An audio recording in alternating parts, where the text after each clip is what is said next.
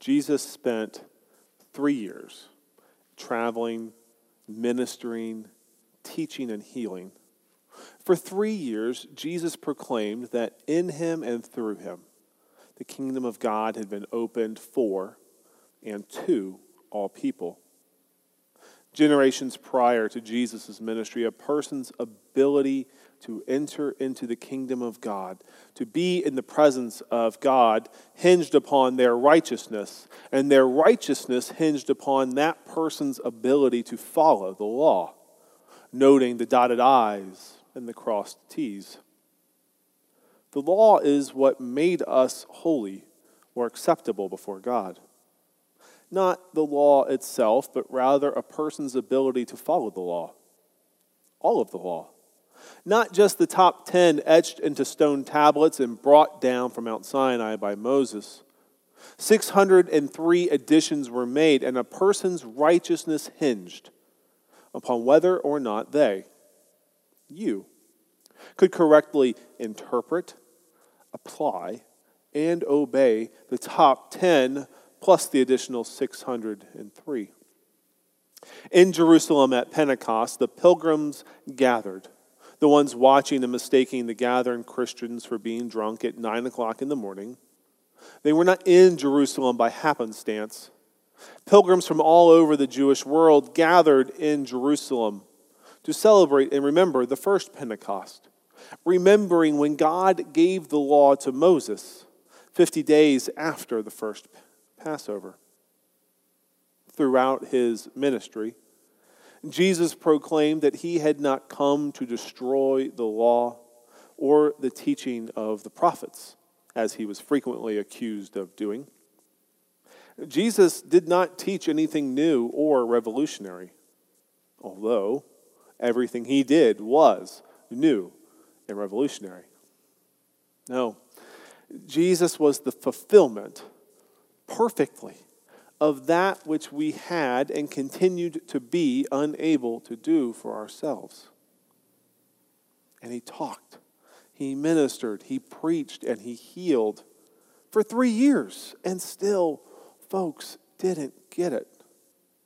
Time and time again, those who heard Jesus speak continued to look at themselves rather than the one whom all of the law and prophecies hung upon. They did not get it.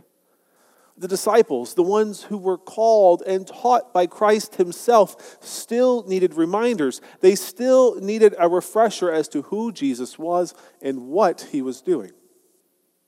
The disciples, these guys had full access. They had backstage credentials with Jesus, and they missed the subtle and not so subtle cues that Jesus gave. They had been set free. We have been set free. You have been set free. The Holy Spirit descended on the Pentecost crowd, and there was no mistaking to be done. The barrier had been removed, the veil was torn when Christ took his last breath on Calvary. We have failed to live up to the demands of God. We can say that we love God with all our heart, mind, soul, and strength, and that we love our neighbors as ourselves. We can say that we are doing our best to live perfectly as God is perfect, another command given by Christ. But trying is not perfection. We are fooling ourselves if we think we can follow the law, the top 10 and the 603 plus a few additions made by Jesus. We are fooling ourselves if we think we can follow that perfectly. We are reminded time and time again in the news that we are unable to do so. And that is where the clarity of the gospel steps in. The faithfulness of Jesus Christ begins precisely where our faithfulness has fallen short on our behalf, in our place, regardless if you asked for it or not. The gospel good news answers the question asked by the apostles at Pentecost as converts who heard Peter preach. Peter, that guy who denied Jesus three times.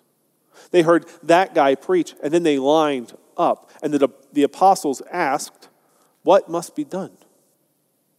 What must they do? What must we do? Peter's answer nothing.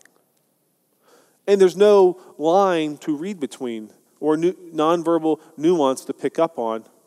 Peter did not preach a 613 step gospel with a little bit of Jesus sprinkled across the top for good measure.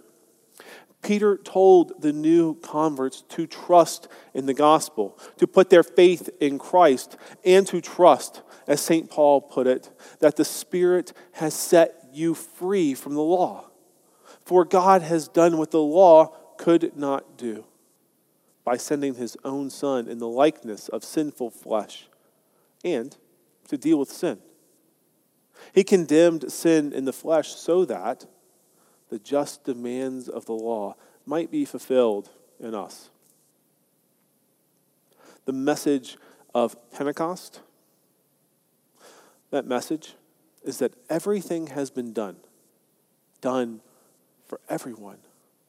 The Holy Spirit at Pentecost, using every language known so there will be no mistake, no mistranslation, no nuance miss or nonverbal misconstrued, came so that those present and us today might trust.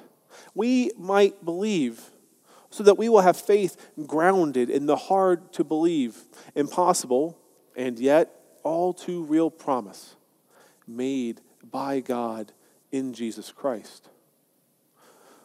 The demand of the law, obedience, and perfection, that has been given to you.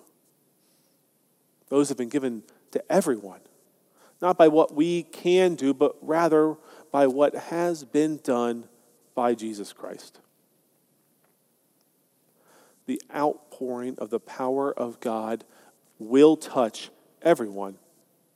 And there's nothing we can do to stop this.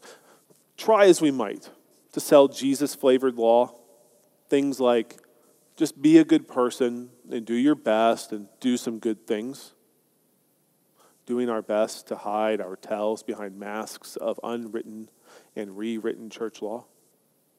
The Holy Spirit? The Holy Spirit at Pentecost tells us something else new life. New life for everything and everyone is present in Jesus Christ. The one who, while ascended and seated at the right hand of God, has promised to never abandon or forsake.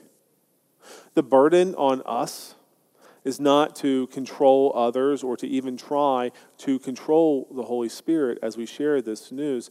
Our task has never been greatness. Our task given by Jesus Christ, reiterated at Pentecost so that all could hear and believe, is to do just that.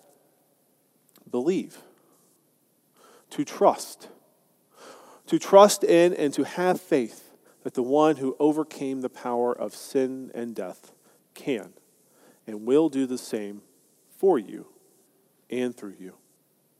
I offer it to you in the name of the Father, Son, and Holy Spirit. Amen.